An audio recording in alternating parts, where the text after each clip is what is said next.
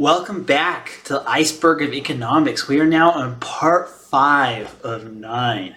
Um, we're going to start getting into some more um, crazy heterodox stuff here. Um, some of the stuff we actually covered a lot in part four, so if I'm short on some of these, that's why.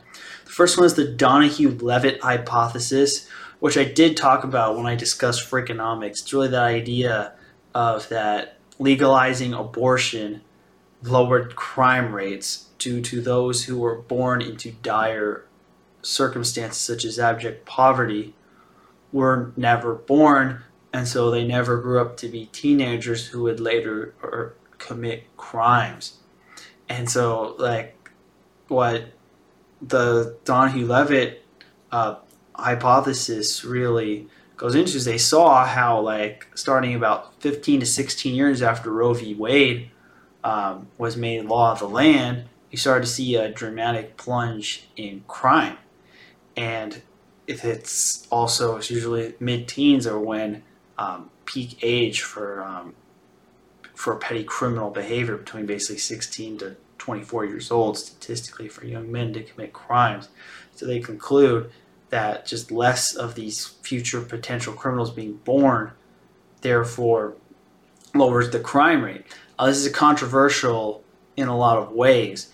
Uh, Pro life people do not like it because it is a justification saying that um, cracking the eggs are worth making the omelet in terms of like even if like these li- these people could have become the next great inventors or thinkers or philosophers or businessmen or women uh, was it fair to take away their life because our society has less crime? And whereas um, those on the left criticize it because it just caters to stereotypes that uh, those from disadvantaged backgrounds uh, who are more likely to have abortions also happen to be likely to be criminal behaviors and they don't it fails to they think it fails to tackle other potential systematic causes of crime that are not as obvious.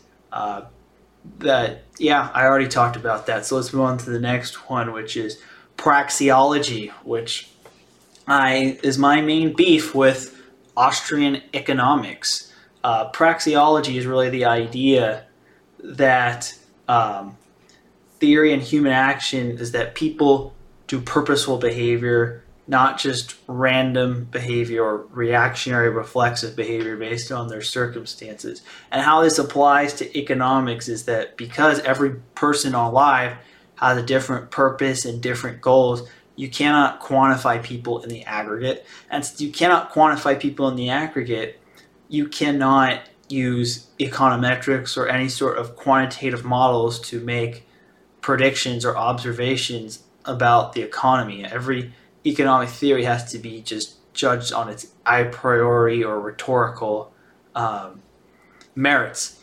And this is really just inherently a rejection of empiricism and the scientific method. Um, and it's also just if you want to actually try to solve issues in the economy, wouldn't it be good if you can actually statistically back what you're trying to say? Um, I think this is just a cop out saying, oh, since people are individuals inherently, we can't make any conclusions about what collect people do on the aggregate uh, because we just rather just philosophize and not have to actually pack up our theories. That's what, and this is somebody who has a pro market Austrian um, policy perspective on a lot of things, but I mean, you, you, you, I think, especially in the age of big data, where you can run back and test your hypotheses in real world circumstances, not just in a college classroom, uh, I think it's a very intellectually dishonest approach. Uh, the next one, and those who are pro praxeology, feel free to make your arguments in the comments. I have read Human Action, so I, I would happily make this a dialogue. Uh, the next thing um, I would like to discuss on this tier is anarchist economics. Um, surprisingly, anarchy isn't really just as simple as I don't want a government. there are multiple ways you can have an anarchist society. Um, the two most notable ones, which I'm going to talk about, are anarcho capitalists, or the ANCAP movement, or um, anarcho collectivists, which is more traditional anarchism, where you think of the the radical borderline terrorist movements in the turn of the 20th century. Like, I think it was an anarchist who shot um, President McKinley. Uh, but with anarcho capitalism, is the idea that you have no government, but you still have a free market, and the free market and business, private businesses, replace all the services that the state would. Um, and some services probably could be done better in the private sector than the government has. But the main flaw with anarcho capitalism is that there are a few core services that, if you had them essentially outsourced to either insurance companies or private security companies, those companies will either conduct M&A with each other or compete with each other or maybe even with violence to gain a monopoly. And if you have a monopoly on um, violence or the or or guaranteeing security, that effectively makes you a state. And then also the other flaw of anarcho-capitalism is that it has to be global, because if even if one country just maintains a state and everybody else is anarcho-capitalist, eventually the organization of the state or those places in the world will still operate under a state system will just conquer the ANCAP countries, or the ANCAP countries will effectively have to make a government and a military to fight off invaders. Um, and that's not even going to other issues. I think the main way to really kind of defeat the argument for anarcho capitalism is the idea of privatizing security. Um, and then with courts, there's also a difficulty of that is that who is going to enforce a ruling? I guess your reputation, like a credit score, can. But if the cost of complying for the loser is big enough, uh, and there's no legal means to enforce um, that claim, then big losers of lawsuits are just not going to comply. Um, and what out of the criminal penal system is the same thing. And then you could also have it in a way that it's not really a free and fair legal system too. Like it's very easy to probably manipulate that with whichever the plaintiff or the defendant has more funds will have an advantage of choosing the arbiter. I guess you could use Yelp reviews. I'm not gonna get into ANCAP arguments, but the fundamental flaw is that inevitably whoever is in charge of defense is going to consolidate and become a state. And instead of having the federal government be in charge, you have an insurance company. Um, actually are examples of not insurance company rule in other places, such as what happened with the Dutch and British East India companies in India and Indonesia. But yeah, that's anarcho capitalism. It's the idea that there is no government, but there still is a fully functioning free market economy that everybody voluntarily participates in. And I think it sounds great in theory, don't get me wrong. But I think anarcho capitalism is the communist of the right. Like, it the, the difference is that really anarcho capitalism really hasn't been tried on a major country like for long enough a period of time to see how it actually work. But given just the theoretical flaws of it, that's probably a good thing it hasn't been tried on a mass scale.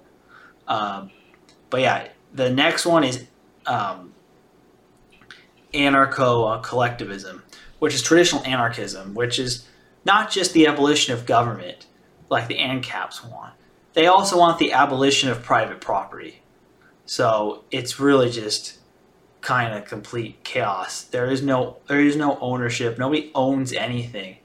People, if they want to get things done in an anarchist system, everybody has to work together and equally share or figure out a fair way of doing it without nobody having sort sort of unfair or predetermined claim on any property. Because in an anarchist system, who's going to enforce property rights? Um, in an anarcho-capitalist system, in theory, you would have third, you have arbitration, run by private companies and a private court system and private insurance companies or private security companies um, maintain property rights. But in an anarch, a pure anarchist system, there wouldn't really be any of those things because there wouldn't be private industry. So there, there is there is no property because there is nobody enforcing property rights. There are no property rights. I mean, it sounds to me like a giant tragedy of the commons, is how that would turn out. And there have been attempts to try to do anarchist societies, but none of them have really ever worked. Um, I don't really know where I would put. I mean, I think, and also like pure communism, like in the most idealized form, would be considered this type of anarchist ideology. The main critiques that anarchists have of Marxism and communism is the whole transition stage where it requires an authoritarian state to control all the means of productions, and that they would never really be able to um, to drop that. And that is exactly anarchists were correct about that. If you've seen what happened in the history of the Soviet Union and China and other places that did get to that intermediate stage, but never really quote unquote crossed the finish line. Uh, now, after anarchist economics, the next one we're going to be speaking of Marx is the transformation problem. Transformation problem is the contradiction between um, Karl Marx's labor theory of value, which is basically the idea that the value of something is based on how much labor it costs to produce it from its raw material state, or if it's a raw material, the amount of labor it costs to extract the raw, the raw material. Versus um, the idea that profit rates tend to equalize among industries and that capital intensive industries tend to have higher profit margins than labor heavy industries, even if you adjust and take wages out of the calculations.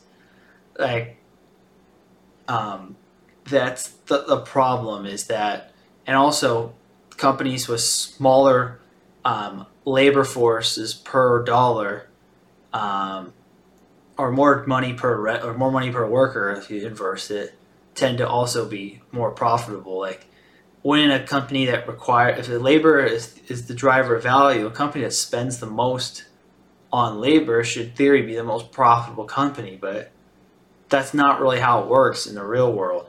Like big tech companies are a good example of this actually. They have some of the lowest amounts of labor per billion dollars of revenue generated. And uh, based on Marx's theory of value, that really shouldn't happen. Um, that's um, the transformation problem. And really, um, Marx really tries to factor the account really for this in a variety of theoretical ways, saying that a lot of production has failed to transform the inputs. Also, the fact that the market prices change, too. Like, if something all of a sudden becomes outdated, like for example, building a, um, a fax machine. So, if the cost of making a fax machine is still $50 of labor time, but now fax machines are worthless because nobody needs a fax machine anymore, does that mean that that labor was worth nothing, or is the fax machine still worth fifty dollars? You can see where there's a um, a problem here, and um, the resolve the contradiction is really just um, is that every industry um, still receives the same profit in a way that's consistent of labor of value, but the price of production is basically a sum of mathematical formulas based to try to factor this in, but the bottom line is it it it shows the main flaw in the labor theory of value. Uh, the next thing we're going to be talking about is um,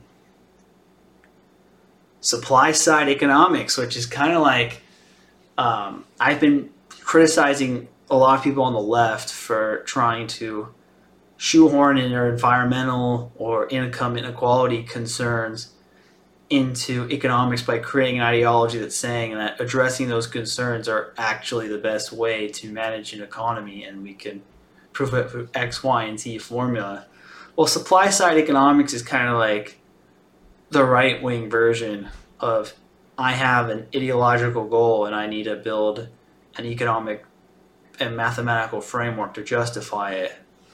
And it's the idea that like instead of Keynesians whose goal is to um, fix the economy by manipulating demand one way or the other, is that instead, if you want to have consistent economic growth, you make it so that the cost of increasing supply is low, and so therefore businesses will produce more supply. Um, and so, because in supply, there's more supply produced, prices fall and therefore inflation drops and therefore consumers have more disposable income and that extra disposable income be spent in other parts of the economy and therefore drive economic growth by just producing more and more stuff at lower and lower costs. There, this sounds terrific, and it has worked in a variety of industries. Uh, I think the problem really with this is that it's the mechanism isn't really perfectly translated. Like the way apparently to create these supply all these bottlenecks is deregulation, which I do agree that part of it generally does work if you get rid of a lot of regulations that mainly just slow production without really uh, doing much to resolve the externalities that those regulations were written to um, address. But the other key of it is just lowering taxes. So I say if you lower taxes effectively, that lowers the amount of money you need to make to have the same after tax profits. And if lower taxes, um, after tax, um, you don't need as much pre tax um, profit margin to get the same after tax profit margin. so as a result, companies will have more capital to produce more supply and can sell at lower prices because you have um, you have even less money is going into taxes. But there's what's to say that, and this is the, the issue with trickle down economics really fundamentally, is that what's to say that the companies will actually do that with the lower taxes instead of just pot, keeping the prices where they're at or and pocketing the difference or using that extra amount of profits to instead of to increase supply to decrease supply through um, buying competitors and therefore and you and then using their higher concentration in the market to cut supply and have a more monopolistic environment. So yeah, it's kind of in theory, and also the other problem is is really not necessarily. If this was just cutting taxes is fine if the government cuts enough spending to keep the balance, the budget balanced.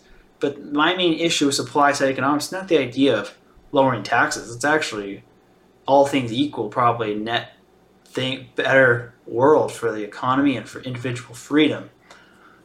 The problem is you can't cut taxes without cutting spending. It's kind of like Keynesianism in reverse, where Keynesian solution is to increase government spending, but they fail to increase taxes or cut spending on the upcycle, even though they do all the stimulus on the down cycle. Supply side is the reverse. Okay, you cut taxes when the economy is, is down to stimulate it, but then when um, the economy is doing good, you don't cut the government spending to rebalance the budget, or in fact, actually to generate surplus to pay back the deficits generated from the bad times. And that was really the fundamental problem: is that Reagan was unable to get Congress to pass spending cuts. And in fact, Reagan wanted to increase defense spending at this time while cutting um, taxes, and therefore he widened the deficits. And that has led to our current debt problems and as an extension that will eventually be paid, but through, and those taxes will go up, but instead of seeing a higher um, income tax rate on your um, tax return, those taxes will be paid through higher inflation. So it's really just instead of paying like being honest about it that's really the end outcome of deficit spending is higher inflation and that's my critique of supply side economics uh, the last two we have here are donut economics um, and super capitalism donut economics is the is another environmental economics theory where there's kind of an an opportune zone which is kind of shaped like a donut, which is the balance between economic growth and environmental regulation to keep that growth sustainable. If you have too much environmental regulation and you tight and you and you fill up the hole in the donut, then um, you get um, an economy that is stagnant and causes a lot of social problems that are far worse than the um, marginally cleaner environment as a result of tightening these environment regulations.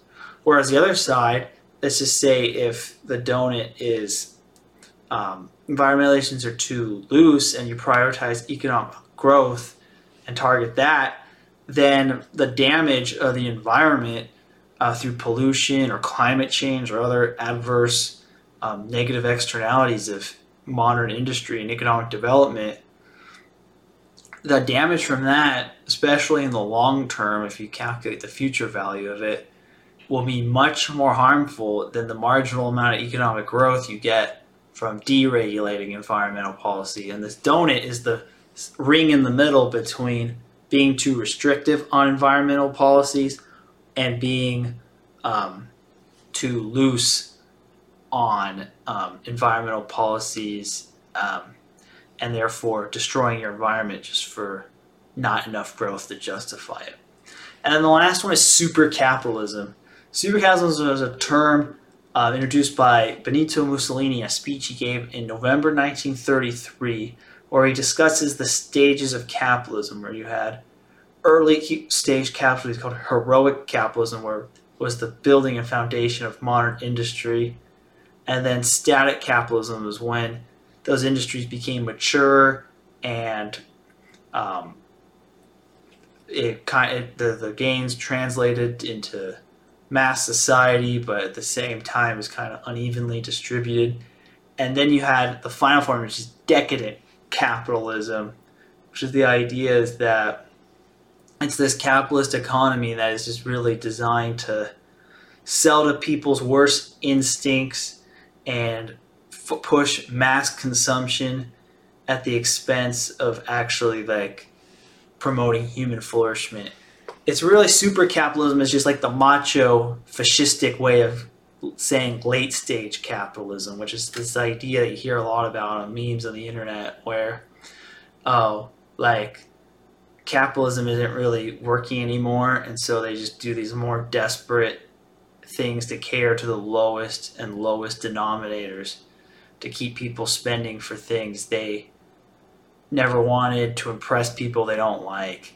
Like a good like movie that kind of summarizes the ethos of the late stage capitalism anxiety was um, 1998's Fight Club uh, what happened with Edward Norton's character and his obsession with furniture until his um, until he joined Fight Club and kind of let go of all of it. I don't want to. I'm not going to spoil too much of it, but Fight Club is and the ethos of Fight Club is the same kind of critique of late stage capitalism that Benito Mussolini had for super capitalism in a way. He wanted a more corporatist economy, which is really one of the roots of fascism, where the state and the government, even though the, the government doesn't own the companies, um, but the private industry will work with the state to help accomplish the state's goals in a one collective body or a corpus, which is where the word corporatism comes from.